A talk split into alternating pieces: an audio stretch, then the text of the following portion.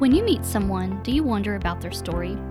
If you're like me, you're always interested in the lives, hopes, and dreams of people. Stories Connect People podcast will bring you interesting, inspiring, and compelling stories from people just like you and me. Stories that will inspire you. They'll make you laugh. You'll learn. They might even make you cry. But above all, you will feel connected and closer to the people around you. You may see yourself in these stories. You may feel connected because you share similarities in your own journey. There are rich, interesting stories closer than you think, maybe even yours. Thank you for listening to Stories Connect People. I am Polly Van Duzer, your host.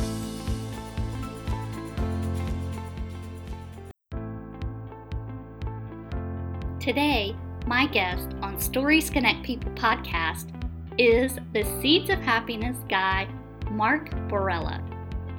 I found these little clay smiles years ago in an art boutique in California. They're called Seeds of Happiness. I have been giving them to friends and family and people who are special to me. Maybe someone that's going through a rough time or just someone who I think needs a smile for years. As Mark says, I'm spreading kindness. Mark Borella is nothing less than amazing. He was overjoyed to be a guest on Stories Connect People podcast. He is the catalyst for millions of smiles getting out into the world, and he shares all the details about how it began. He talks about how he struggled as a young person in school, how, with the help of his art teacher, who works for him today, who can say that, helped him grow into an artist he talks about how his career as a fine artist evolved and how the person that connected he and his wife in high school was key to the seeds of happiness starting. Their friend's son passed away from a terminal illness. Mark had made a few smiles out of some extra clay from his sculpting. That was the first seed given to his friend and the start of a life changing mission. Kirkwood, Missouri is Mark's home and the home of the Smile Factory, as they call it. You will hear Mark, with all of his love and boundless energy, share how each and every seed is made by hand. Every single step. In addition to his Seeds of Happiness team, he also partners with an organization that employs people with disabilities to help in the production yet another way the seeds are spreading love. Can you imagine if you wake up every day with a purpose to supply a way for people to connect with others and pass love and kindness all over the world? This is Mark and the Seeds of Happiness team. You will hear him say that it's not about him, it's all about the giver. The giver is the key ingredient, the one who cares enough, loves enough, and thinks of someone else to give them a smile. Mark's love and energy is contagious. He couldn't sit still as we did the interview virtually from the Smile Factory, a place I can't wait to go to one day. Listen now to Mark's story and what is needed to get the seeds ready to do their job. Spread love, happiness, and kindness. Welcome, Mark Borella, to Stories Connect People podcast. Hello, Mark. Welcome to Stories Connect People podcast. How are you today? Well, I'm awesome. Thank you for welcoming me. Polly, this is awesome. This is one of the funnest parts of my job, and never before in my life did I think that somebody would be interviewing me. Uh, it, it's, it's kind of crazy what's happened. Well, it is such a joy for me to be interviewing the Seeds of Happiness guy. And um, I know that on your website you have, you know, people's seed stories or seeds of happiness stories. So maybe I'll just uh, start for a couple of minutes sharing mine, and then I want you to uh, go into your story and um, I'll share um, a little bit of my story about, you know, why I connected with you, and then um, we'll talk a, just about you and your uh, background. And I want to hear all about how you are uh, sharing the smiles and the love really all over the world. And so um, I, I, think it's just so amazing. So, my seed story. Um, I was in a little area in a little boutique art store in Laguna Niguel, and I ran into these seeds of happiness, these little smiles. So they're like little lumps of clay, and I know you're going to talk about that. Um, I saw these and I immediately fell in love with them. And so I bought 15 or 20 there and I started giving them out and they started being kind of my thing. And so I went through a difficult time um, going through a divorce um, a while back. And so I had the seed next to my bed and I had the seed on my office, on my desk in my office. So it was kind of like I woke up and I saw the seed. I saw the seed um, all day on my desk. And then I um, went to bed and saw the seed at night. And so it was just something that has been really special to me.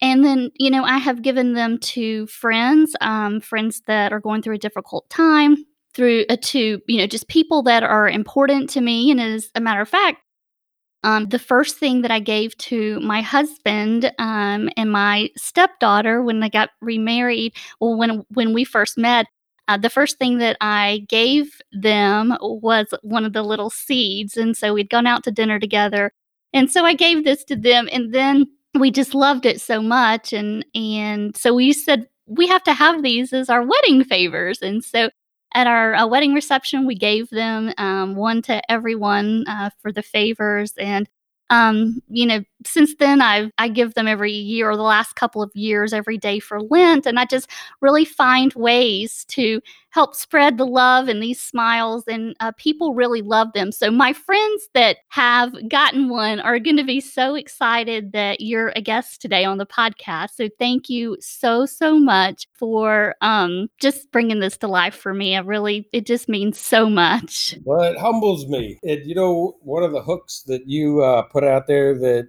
when I was reading your email when you first approached about doing this was Lent. giving stuff out for Lent. yeah, so instead of giving something up, I took something on and so and I would write a little note with them and put the card and and the seed with them.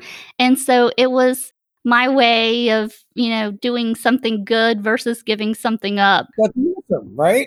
I mean, seriously, I am I was like take it back. That's totally something we would do. Um advent calendars, right? You know the advent calendars? Of course.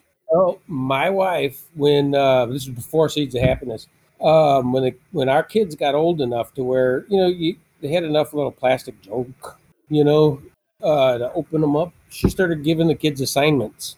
Assignments she'd write on a little piece of paper and give them a Starbucks card and said, "Buy somebody a Starbucks coffee." Oh. So instead of the little Advent gifts being about them, it became about them giving to somebody else. You know, some of them were hoping to hold the door open for somebody, and we actually, I, I was so dumbfounded by by the reaction of the kids. They loved it, right? And like I said, this was before the Seeds of Happiness, but we actually took that into another level here. And in the, on the holiday season, we do 25 days of giving, and it's where you, there's a little package, and we have assignment cards, and it's just like having an advent calendar that assigns you to do something kind to somebody. And each into each piece of kindness that the assignment is is to give the smile to somebody. I can't wait for our listeners to hear this because if they haven't thought of that idea for their children, it's like magnificent. It's so creative and it's not about you. It's all about uh, doing something for another person. And even the, the smallest thing yeah can make a really big deal. Um, if you are a Christian, that's basically what was taught was you give, you love each other. so, and that's what those holidays really are about, right? That's great. Well, I've I've talked and shared a little bit about my story. Why don't you Uh, just share a little bit about you and your background, maybe a little bit about your life, and then go into what led you to this such amazing uh, love and that you're spreading all over the world. Let's see. so I, I've been fortunate to make a living as a fine artist. I have been, I was educated 100% completely in the 80s. I have um, uh, started high school in the 80s, and in 89, I wrapped up my fourth degree from college. Well, Um, and I know your art teacher works for you now. And so you have to make sure that we talk about that because I was blown away. I was like, oh my gosh, he taught you and now he works for Seeds of Happiness. and it's funny. Um, he's a he's a great part of the culture here. So I the story about the seeds. I, I really I, I- was fortunate to when I was in college. I started selling artwork and making a living as a fine artist.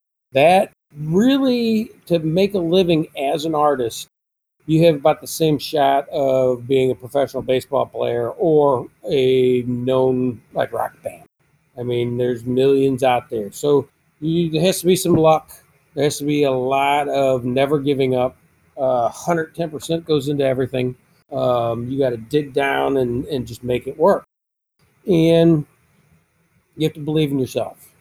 And one of the things that I tell everybody who is are trying to get either into arts or get into uh, even their own business is if you don't believe in it, don't do it. And if you stop believing in it, then get out because it's going to take you. It's going to take 110% of you. You're going to have to work on this stuff till your eyeballs eyeballs bleed.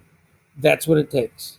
So being a, making a living as a fine artist for me, you know, like I said, there had to be some luck in there. You know, people liked my stuff, and I would have shows across the country, uh, and that's I sell paintings, sell sculptures.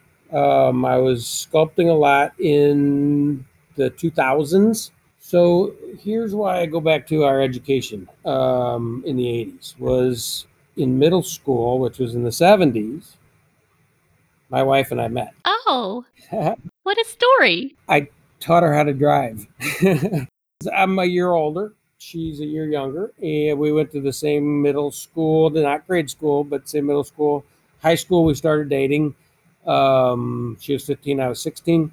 There was a key person that put us together. This is a person that we've known, both of us, our entire lives. Now, we didn't know that there was uh, that that was a mutual friend until high school. You know, doing the high school hanging out, doing going to the football games, doing whatever. We're in a suburb of St. Louis. It's a small town called Kirkwood. Um, it's a quaint little railroad town from the 1800s. Um, westward expansion. Um, get on the train here in Kirkwood, go west. So we were going to football games, and believe it or not, she asked me to a dance that Oh, Sadie Hawkins dance is what they call it. It was a reverse. yeah, yeah. And I said, All right, what time should I pick you up? You know, actually, with a lot less confidence. so um, we're hanging out and doing this, that, the other. The that mutual friend is, you know, is in our group of friends. It's a solid group of friends. We're still really close. My wife and I go to college together. We actually were cohabitating in school uh, because it was it made sense, you know. Um, in 2000, I had shows whether it was photography stuff, which you know, photography back then wasn't like an art, and everybody didn't have a camera in their hand back then. So I would do photography and have shows. I would paint and have shows. Um, I, I paint uh, kind of like Pissarro, um, who was really one of like Van Gogh's mentors. You know, one of the uh, impressionistic mentors. Um, I, I've people have told me that my entire life too, since I was a kid. That oh, you paint like Van Gogh. Well, it's actually it's more like, like I said, like the guy who taught me. But so in 2004, the friend of ours that put us, tra- my wife and I together, who by the way still is my best friend. Can't wait to go home and see her every night. Oh, what is her name? Tracy, Tracy. E R A C Hi, Tracy. Hi. um, my We're talking about you. I have uh, two daughters, uh, Delaney and Nikki. Uh, so it's, it's Laney and Nikki. And uh, Nikki, believe it or not, in this day and age, is works in a viral lab at Washington University. oh, wow. She's studying to be a virologist. a word that we didn't hear before that. No. And um, and Laney's still in college. So um, through we, we survived raising the kids and we're basically on our own again and it's enjoyable. I mean, she's still my best friend in the world. I love it. So who put you together? Who introduced you? Well, okay, so this friend of ours, um, in 2004, her son, who was six years old, was diagnosed with neuroblastoma. It was a death sentence. Uh, they've come a long way, uh, but that was basically she calls us and uh, asked us to come over, and we were sitting there, and they told us Dawson's sick. Um, he has neuroblastoma. He has like a 10% chance of living. So I was trying to make them a piece of art. Now, I, I've never been a loss for words. I've never understood writer's block or create creative block because I tell you what, I can look at a brick and make it something creative out of it. Um, but I had a tough time with this one. I was um, I was close to it, you know, and and I was trying to make something that would represent their son because we knew he was going to go away. How do you do that? So I struggled. As I was working on something in clay, I had, you know, I, I w- had made a couple smiles, fired them and glazed them, and I put them in a little bowl, and they sat over here in the studio um, for two years. Wow. So Dawson was going through treatments, and he thought it was like hilarious when that everybody would lose their hair. You know, we have a team that we raise. We're part of an organization that raises like millions of dollars for uh, uh, to fight against childhood cancer, and we all shave our heads every year, and you know. But one night, her dad calls and said, "Is it? They uh, this is they want they want you to come to the house and say goodbye." And it's about a half hour drive, maybe forty minute drive. What do you do? What do you say? You know, I I it's dumbfounding. I mean, I, what you don't want to say the wrong thing. I mean, I'm driving out to their house. I turned around three times because I didn't want to go and do something wrong or say something wrong. Mm-hmm. I mustered up the energy to get out there. And before I left, I grabbed a uh, handful of smiles that I had made uh, from that bowl. I blew the dust off of it, literally off of the smiles. And I went out there and I I was standing in the kitchen and talking to them, and I was like, you know, there's nothing I can do or say to make anything better. I made you a handful of smiles. Maybe you can hold on to these until you find your smile or get your smile back. And they were like, oh my God, what do you call them? And I kind of was like, uh, seeds of happiness. Well, they go through the whole funeral and it's horrible. I don't know if you've been to a kid's funeral, but they're not. It's awful. Well, about yeah, about a week later, I kind of she reached out to me a little. Now, not a lot, you know, just she just reached out to me just to kind of let me know that she was there, right? And um, month goes by, she calls me and she says, "Listen, I haven't been able to get out of bed. I have um, everything. Everything for the last month's been a blur. All I remember is that you gave me the the the seed of happiness. Um, I have had it in my hand. John's had his his in his pocket. I have taken showers with it. I've eaten with it. I've slept with it. It hasn't left me. Um, you need to do this for other people, not just me. I okay, well, you know, the time goes by and it kind of sinks in, and so that's where the story on the back of the card picks up, where I would actually start taking the leftover clay and I would, at the end of the day, make smiles out of the leftovers, you know, instead of putting them in recycle. And uh, so I always had, I don't know, a couple hundred smiles then in the studio, and I would give them away. If, if somebody needed them or if I was thinking of somebody, sometimes I just like drop them off in their mailbox. And, and I used to write the story out. I would, believe it or not, this is age thing. I would Xerox them. so I would go up to the grocery store with a Xerox machine, you know, and I'd copy them and I would put them in a little Ziploc bag with the story, you know. And I'd, I, if somebody lost somebody or was going through something tough, or like I said, sometimes it would just be on the way home, and I would sometimes just randomly give somebody something, you know, just a random act. I mean, complete stranger. Um, I remember one time a gal fell. She was walking. Uh, it was an older gal, and I stopped and I picked, you know, helped her get up and made sure she was okay. And she said, I, am fine. Yeah, thanks for help for stopping. And I gave her a smile and said, Here's a seat of happiness. You know, I make them and I give them out, you know. And it, well, she's been in here hundreds of times. You know? Oh my God. Um, for me, what started happening was the kind of like the dopamine and started releasing in my brain when I was making other people happy. And then you, with that, the oxytocin and the serotonin, they kick in. The, the oxytocin is like the hug drug where you. I'm missing the hug drug from people right now. yeah, seriously. Being, I'm such a hugger. Like we actually have uh, on our website where you can send somebody a smile with a handwritten note well, from you. You know, we'll handwrite it, we'll send it to people. And it, we call those a kindness kits.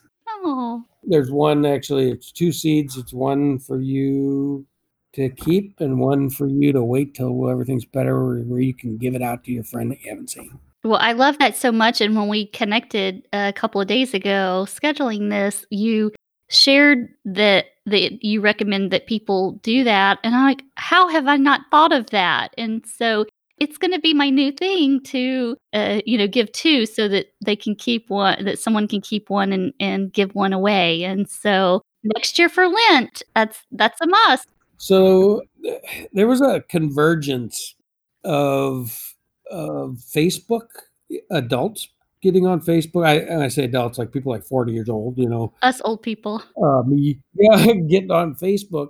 And these kind of getting pushed out into the world by other people because that's kind of what I started doing was I would give them when I realized how it was making me feel. I started instead of giving them one or two, I would give them you know like five, and I would say, "Give these out, see what happens." You know, well, people were like, "Holy moly, are you kidding me?" So Facebook starts talking about them, my friends, you know, and then people start taking pictures of them and I don't know who these people are. So I had about a thousand of them out in the world, and people, and this is kind of creepy about the whole internet thing. People would all of a sudden were calling me, so they'd found my phone number, not the studio number, but my personal number, and they would ask. They would say, "I want the little artwork," and I would say, well, "Where are you?" And they'd say, "I'm in Florida or Texas," and I think, "God, do I have an art show hanging?" And I, I don't think I do. Well, what what are you talking about? And they say the little smiles. So you're doing all this other artwork, and everyone's loving the little lumps of clay that have a smile on them.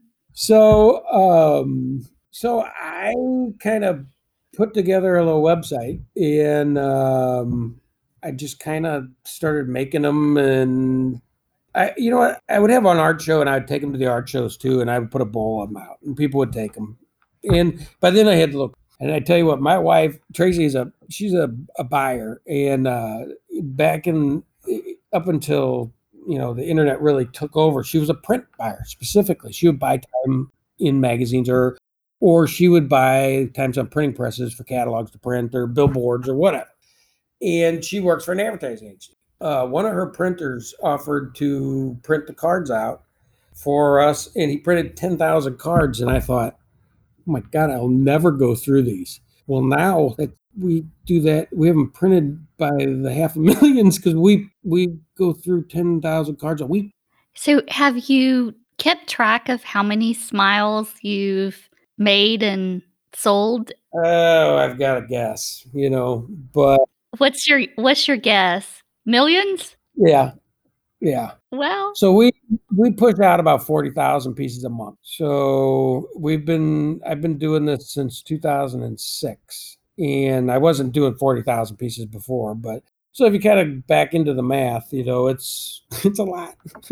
and every single one is made by hand. Handmade, hand painted, hand- handmade, handmade. So I think this is so important. Handmade. Yeah. Hand painted. So they're hand glazed. So that means they get hand get hand glazed. So they get they get three coats of paint basically. So everything, every sunflower seed, every pumpkin seed, every little is all glazed and cut in, and they all get three coats.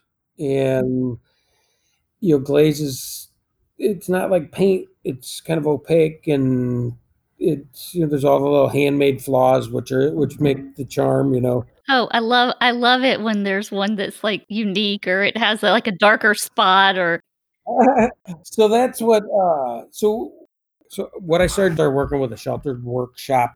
So here's the process. I I buy um 30 3,800 pounds of clay a month. All right. Now, remember, we make these little balls, right? Um, I send the clay over to a a fulfillment house that employs handicapped people. And depending on what project I have in their house, we employ two to 20 people. These are people that would not get out of their house. They would not um, have basically a sense of purpose. They would, uh, they don't know really what the meaning of a dollar is. It's not about that. It's about them having something to do. And these people are so excited to go to work and especially if they're on Seeds of Happiness's project because they're making smiles, you know.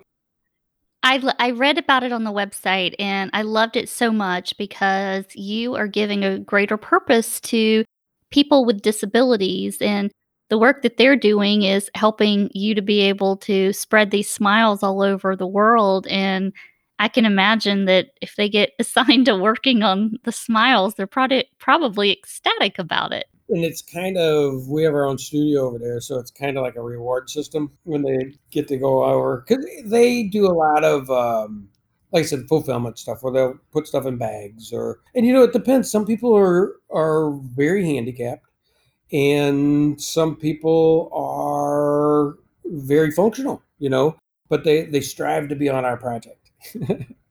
Um, it's Canterbury Enterprises. They're here in St. Louis. Um, it's a great organization. Charlie Fisher is the guy who runs it, and he has the biggest heart that you've ever seen in your life. So one of the things that they do for us, the big, the main project that they have, it's daily, is they take the clay and make it into balls. Okay. I used to, they create the balls for us. They come over here and they're in trays, and I make the smiles out of the balls. Um, I give them a little bit of a pinch and put a little flat bottom on them. They set up, they dry. Uh, so they're hand hand sculpted. So they set up, they dry for a couple days. They go in the kiln and they're fired to almost 2,000 degrees, which is like a bisque fire. It's uh, you know our little smile. So each one, everything gets three coats. Then they go back to Canterbury, and Canterbury puts what's called a footing on. Now, a footing really is taking the glaze off so that they don't stick to the kiln shaft. So we put them back in the kilns. They can't touch. They're lined up like little soldiers, and they're fired again to 2,000 degrees. Then it takes a couple days to cool. They come out of the kilns, and we inspect each one. Glaze is glass, so we make sure that it won't cut you.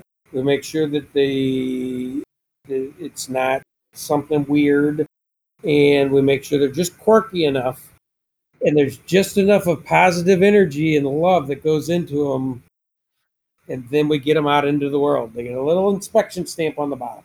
They go up, they go up front after we've checked to make sure that there's enough positive energy and love in them. And uh, we have two buildings. Uh, one of them in the back is a studio. That's where I am right now. The front building is where they do business on. Um, and after they're up front, then they hand package them, hand ship them, and they go out into the world and they do their job. They do do their job. They have such an important job. The smiles have such an important job. So, in the ingredients uh, of of the whole project, um, we have clay, we have love, we have glaze, we have positive energy, we have a key ingredient.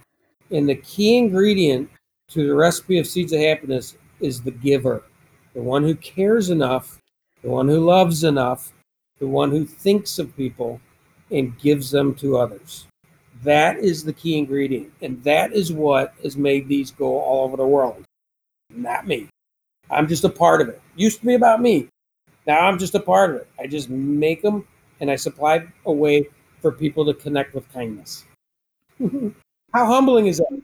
I mean, I'm just I'm, I I'm just about to cry listening to you. Listening to you uh, share this, it's because you are so humble and you and and the Seeds of Happiness team, you're doing all of the work, but you say it's not about you at all. It's it's about the giver, and I and I completely I completely agree with that. Well, it is without a doubt. The fortunate thing about being, and I didn't give myself the Seeds of Happiness guy name.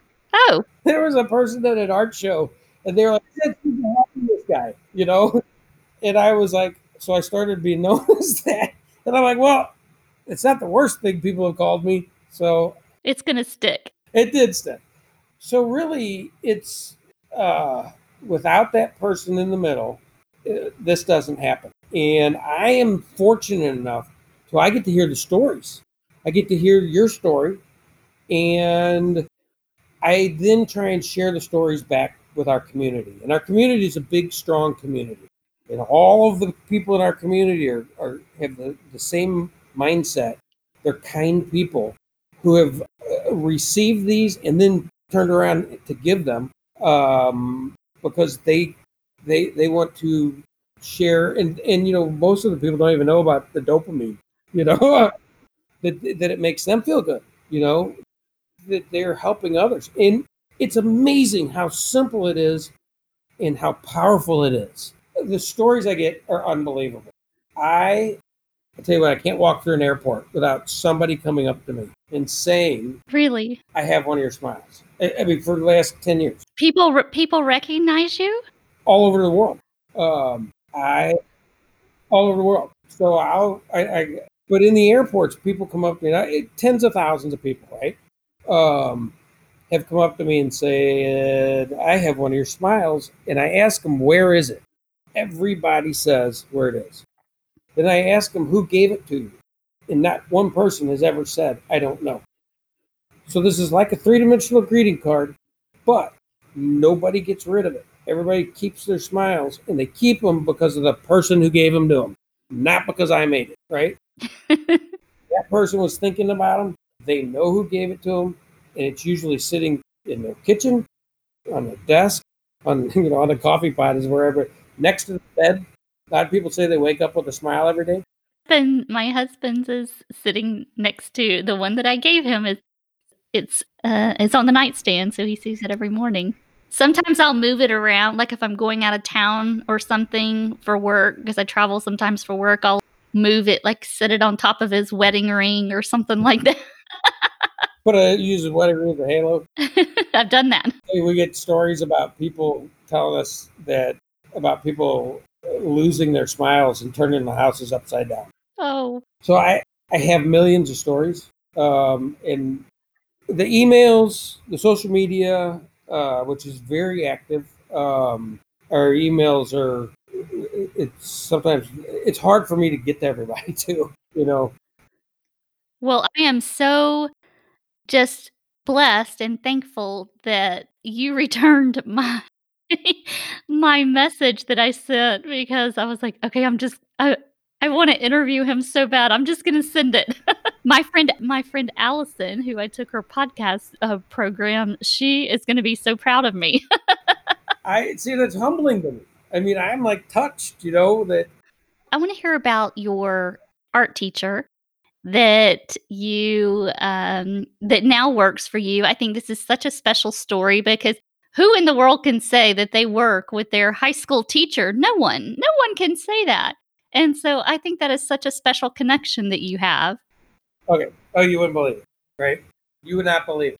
So first, the the uh, talking about the stories that we get. All right, they're potent. They make me cry. All right, every day.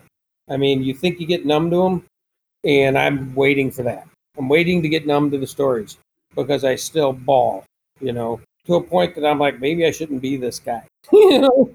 Oh, you should totally be the guy. There is no one else that could be the seeds of happiness guy. Well, here's here's a story, and and, and I will land the plane with my teacher here. All right, when it comes. okay. All right. So when the stories are face to face, that's when they're the most difficult, right? That's where the emotion is. You can feel it, you can see it, and it is a it's dumbfounding still to me how powerful these little smiles are. But like I said, it's not because it's a it's not even because it's a smile. It's because it's something that the giver is giving. The person who cares, the lover, right? Um. Okay, so I'm in Atlanta. I'm from Atlanta. At a show, and a girl's about 16. I'm standing outside, and when I'm doing the shows, you know, I sign stuff, and and uh, I, I, generally just talk. So uh, we're at a show, and this girl about 16, I'm going to say 17 years old, she walks up to me and she taps on the table and where the smiles were sitting, and she said, "These are important." And in my best dad voice, I said, "Well, tell me why," you know. And she said, "All right, this is tough, but I can do this." I was literally, not figuratively, on a bridge. I'm walking to the bridge. I'm going to jump off the bridge. I'm going to end my life. Complete stranger stops their car, gets out of their car, traffic backs up, runs over and says, You look like you could use a smile. Now, to this person, I was walking on the bridge. They had no idea what was going through my mind. They get back in their car and they drive away. And I look at her and go, We call those drive by smilings, you know. So she said, uh, I looked at the smile and I read the card and I thought, Well, here's a sign so I walked down straight through our little town and went right to my mom, who was standing in, the, in our kitchen. Told her what I was going to do. She took me to the doctor. I had acne real bad. The doctors put me on Accutane and birth control. She said there was a bad mix with the chemicals in my brain and it was telling me to do bad things. She said, I'm here because you made that. And I went, Who was the guy in the car? But she said, I don't know. Doesn't matter. You made it. I'm here. She turned around and walked away. I've been trying to find that girl ever since. Wow. So I grew up. All right. Uh, I grew up in, like I said, this kind of small town outside of St. Louis. In in the 70s and 80s, you were either smart, you were either lazy, or you were dumb. And I happen to be dumb and lazy, according to everybody. so um, I managed to get through. Um, I, managed to get through grade school, get through middle school, and I get to high school, and I know that I'm in trouble. You know, I can I can barely read. I still have problems reading today.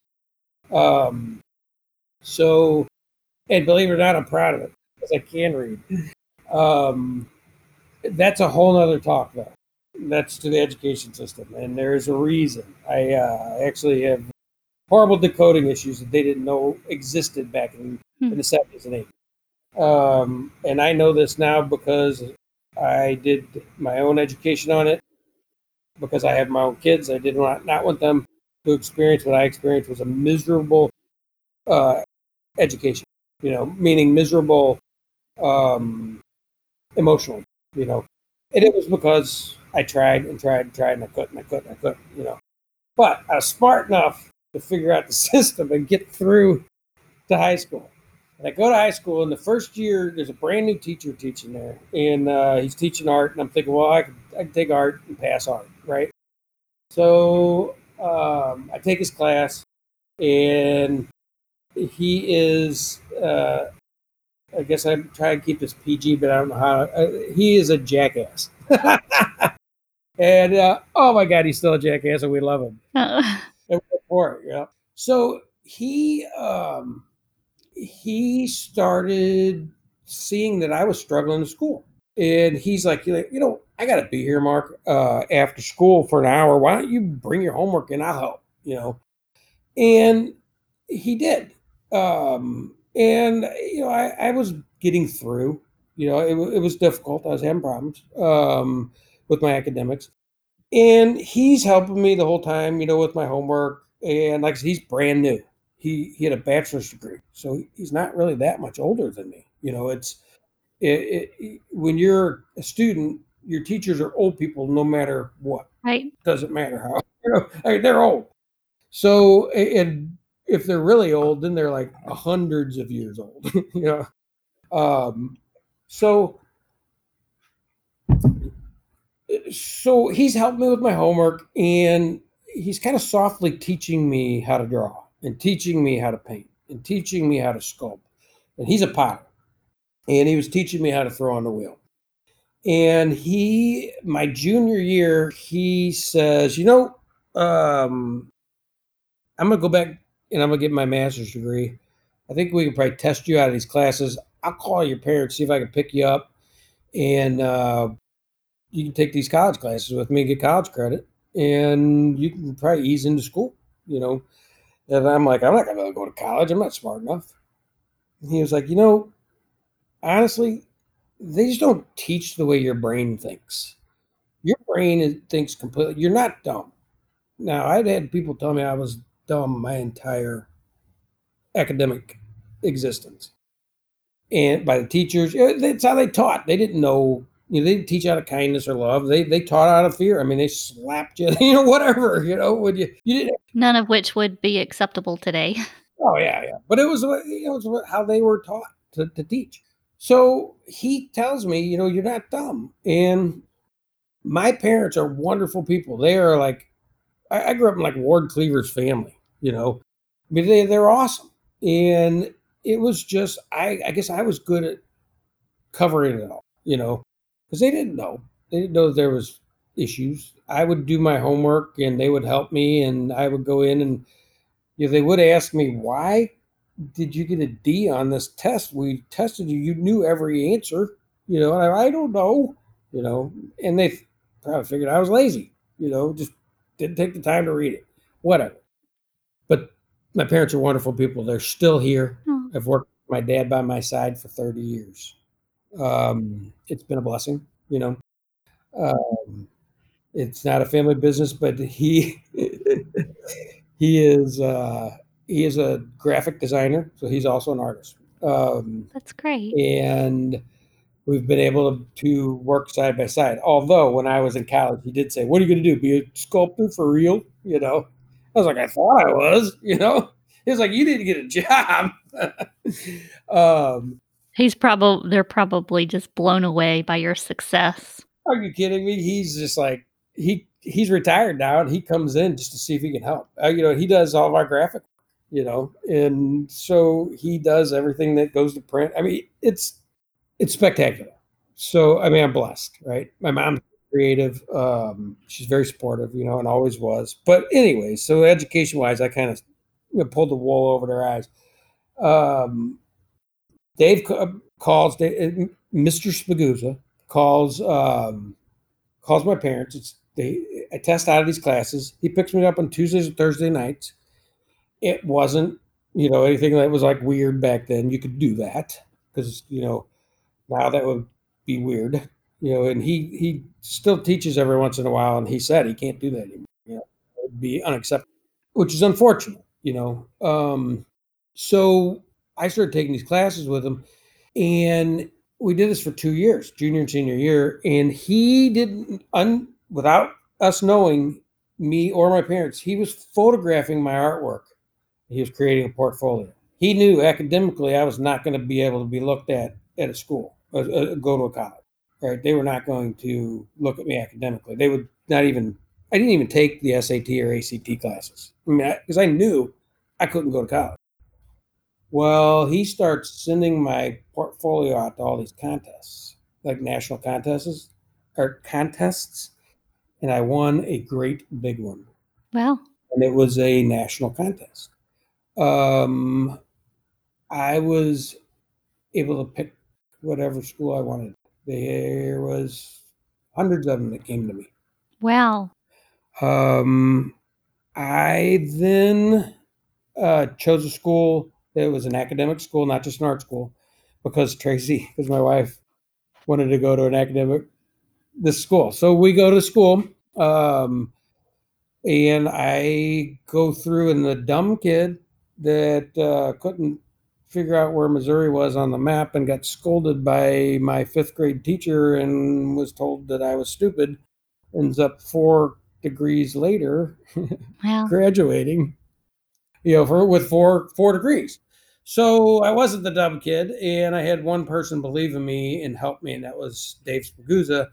Um, I tell him every day, thank you, and I tell him that that little girl would not have survived. She might have jumped off that bridge had he not been there to support me so that I could actually come up with this because we touch each other's lives in such a degree that that we don't even know. So had he I loved that he believed so much in you as a young person to invest this time and see your uh, see your gift that you had and that he um, pushed you to evolve that. Well, like I said, it, she wouldn't be here because he would he wouldn't have taken the time with me, right? It's a it's a full it's little minor little degrees of separation, you know. And you say talent, I say um, no. I did not have a talent. I, I learned it. It was purposeful practice. It was 110%. He taught me. I struggled. I did not know how to draw. I did not know how to do any of this stuff. I learned it. And that's about 999% of the people out there.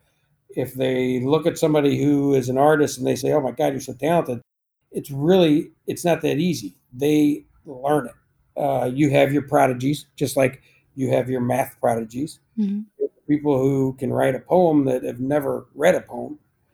Um, you have your people that come out of their mom's womb with a paintbrush. You know, I know one of them. He was kind of like we were good friends, but he used to make me so mad because he would just sit down and draw an assignment, and I would be struggling with an eraser for hours. You know, um, and he is the most talented artist that I've ever seen in my life. His name Bud Lobdell, William Lobdell. You know, look his stuff up; it's incredible. I will look him up. Um, I, am in awe of his stuff. But so the art is learned. Now, fast forward. Um, I have an idea that I want to make start your day with a smile mugs. All right, I want them hand thrown.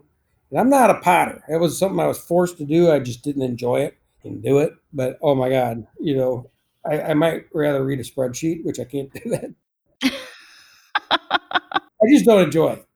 So uh, Dave's a pot, or Mr. Spaguz is a potter, um, and he was retired. Now his first year at Kirkwood High School, which is where where we went to school, he had me. His last year when he retired, he had my daughter. Oh. So he went in with a umbrella and went out with a umbrella. That's so great. So he uh he's retiring and he had followed what I was doing. Because you know what? Honestly, what he says and what, what his wife says is having a um, having a professional artist as an art teacher is kind of like being the the baseball coach and your one of your kids plays professionally. So you you watch them, you know, you, you take pride in it, and they would watch. He's retiring, and we're I, I, I call him and I'm like, "What are you gonna do?" He's like, "I don't know." I was like, "Do you have a studio where you you, you can't stop working? You know, you, you don't you're not gonna have the, the high school studio. What are you gonna do?" And he's like, "I don't know." I was like, "Look, I'll build you a studio in my studio if you will come and work here." and he throws all the vessels. Hand makes them. I sit down there with him and I put the smiles on him, finish them while he's putting the handles on them, and I thank him every day to a point that he's like, "Oh my God, would you stop?" You know, stop thanking me. I don't have a coffee mug. I am going to order a coffee mug. uh, I am going to get one for me and my stepdaughter Sarah, and so that we have a Seeds of Happiness coffee mug. As soon as I get finished with this, I'm going to put an order in. yeah, um, he is, like I said, he's a character, right? I mean, I could draw him as a cartoon character, you know. I mean, his personality I could draw, you know. And he has become such a big part of this place, you know, because like I say, he's kind of a jackass, you know, but he's a huggable jackass. he's a lovable he's a lovable jackass, is what you're saying. Oh my god, without a doubt. And he has a huge heart, you know. Now, when I ask him and his wife, uh, he his wife says to me, in 30 years of teaching, 35 years of teaching, he's she said, one hand is how many kids he had, you know, and that's how many he really sought to invest in after 30 years of teaching. He was like, there's about five of them that he said had it, and like I said, he was giving us credit. I don't know if I was one of them actually. He was giving the students credit because he taught, you know. But I think it was that 110% that he saw in these five students. Um, and he is a kind of an icon in the town, you know, because everybody had him. You had to have art, you know, and he would push your buttons, you know, on purpose. So funny thing too is I went to the same art school that he did. So when I got down there, like I said, he wasn't that much older. So the, the teachers that were teaching the professors were his professors. That's interesting. so it's awesome. Like I said, we touch people's lives. We can touch their their lives with kindness. You know, it rubs off. You know, and it's amazing how we, with simple acts, profoundly affect people, and in the future you never know. Without even knowing, by opening a door for somebody, you might have saved somebody's life in the future, you know?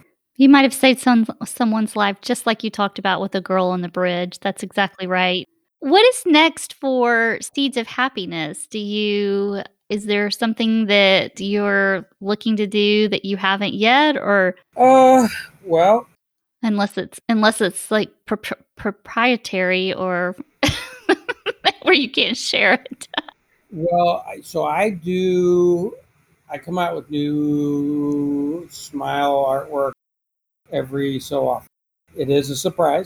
I do limited editions. So if you're part of our our our social media family, you get to see when we, we let you know first.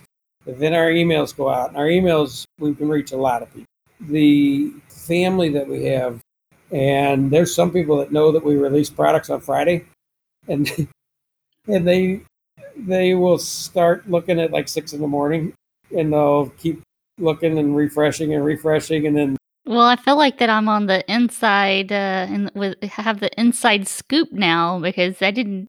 Oh, the only things I have are the little, uh, the little clay lumps. I I need to expand my seeds of happiness. Um, so I played off the seed theme because I obviously I don't sit still. You just told me. Yeah.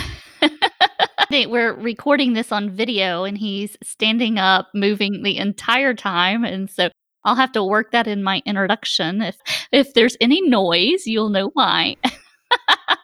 Since I can't sit still, started taking and playing on the seed theme at first. So the first seeds that I did that were not just smiles were pumpkin seeds for October.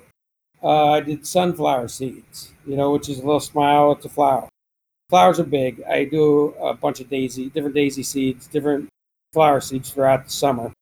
Uh, they all collate with the the season.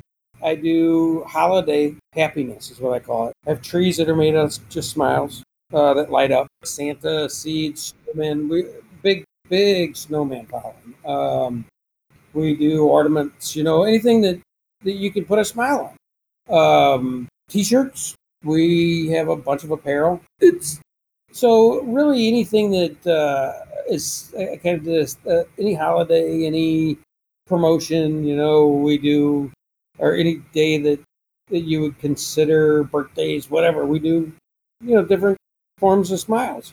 Um, I have a dog that comes to the studio. It's a golden retriever. His name is Munch, after Edward Munch, who the guy who created the Scream. Um, so I did little little pocket puppies that were. You know, I saw those. They're the cutest. Well, the cat people came out of the woodwork, so now I. now you got to make the cat, make the cat, make the cat people happy too. Uh, so I, I do, and some of them I don't bring them back. I visit one time. You know, I'll do a limited edition that's one time. Um, sometimes they're numbered everything comes everything we make comes with a story card. I have something actually that I'm working on right now that will be a sellout in minutes. Doesn't matter how many I make either. Well, I'm going to be on the lookout for that. Every September, I do a daisy.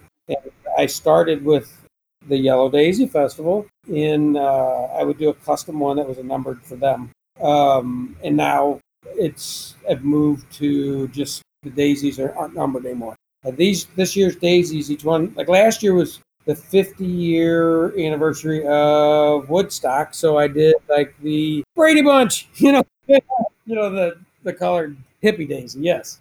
Um, and this year, believe it or not, I'm paying homage to Dr. Seuss, and I'm doing uh, "You Belong in the Zoo." I don't know if you remember that book. That was one of my favorites, and it was not one that people remember, but it was a character who didn't look like an elephant, didn't look like uh, he, he was his own animal, and he had spots all over him, and spots changed colors, and he didn't know where he belonged, and he thought he belonged in the zoo, and he found out where he belonged because there was a place for him and everybody, Mm, which Dr. Seuss was brilliant at. yes. You know, he was. The, the racial divides, everything, he was brilliant. Sneetches, Starbelly, you know, and then what the end of the book had Mhm. was them all mixed up because we're all just people, right? We're all just people, right? We're all just Sneetches. Well, Mark, your story has just been so inspiring. And Stories Connect People podcast is all about spotlighting people that are interesting, inspiring, and uplifting. Uh, if our listeners wanted to um, follow you or, or connect um, or, or uh, visit your website, um, tell us how to connect with Seeds of Happiness. Sure. Well, seedsofhappiness.com. That's the website. And we have a, it's kind of a cool website. Um, there's some interactive stuff. All the social media stuff is flowing through it. Um, our Instagram is pretty big thing for us, and Facebook is hardcore for us. We have uh, hardcore people who, like I said, uh, connecting with kindness is what that is. That's my slogan. You know, that's what we're doing. We're connecting with kindness, whether it's your own or with. Well, I loved the Facebook campaign that you all did where people were putting their smiles and showing their smiles in different places in different ways um, at home during COVID. That was so creative. That was something uh, started out. What do we do? Right, uh, everything. Everybody's scared, and I had had a little bit of insight with my daughter being, you know, working where she works, and she her idea actually. She said, "Dad, you need to jump out. You need to, you know, take a lead in this." And so I painted the world first. I was trying to let everybody know we will get through this as a people, but we have to do it together. And I kind of tried to help people be occupied and just be there for everybody. Um, it was amazing how people reached out to people.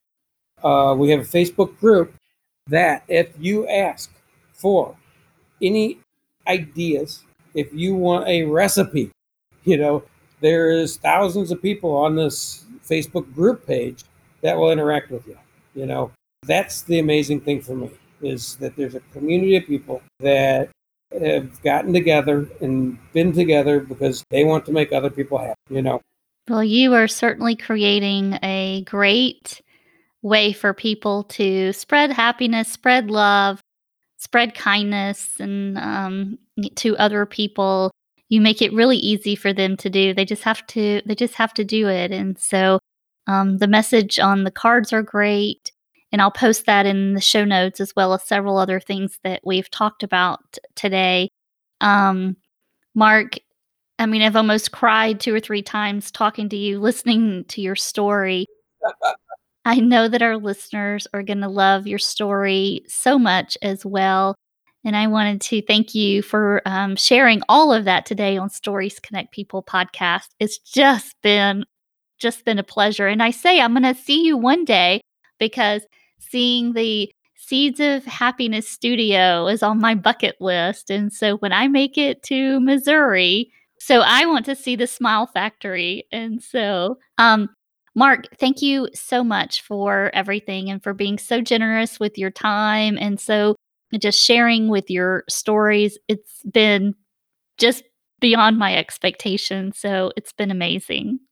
Polly, like I said, it's you're the you're the one making the difference. You know, you're the one that's getting the word out, and you're the one that's sharing them. You know, I'm I'm just a part of it. You know, it's it's you guys that are really making a difference in the world.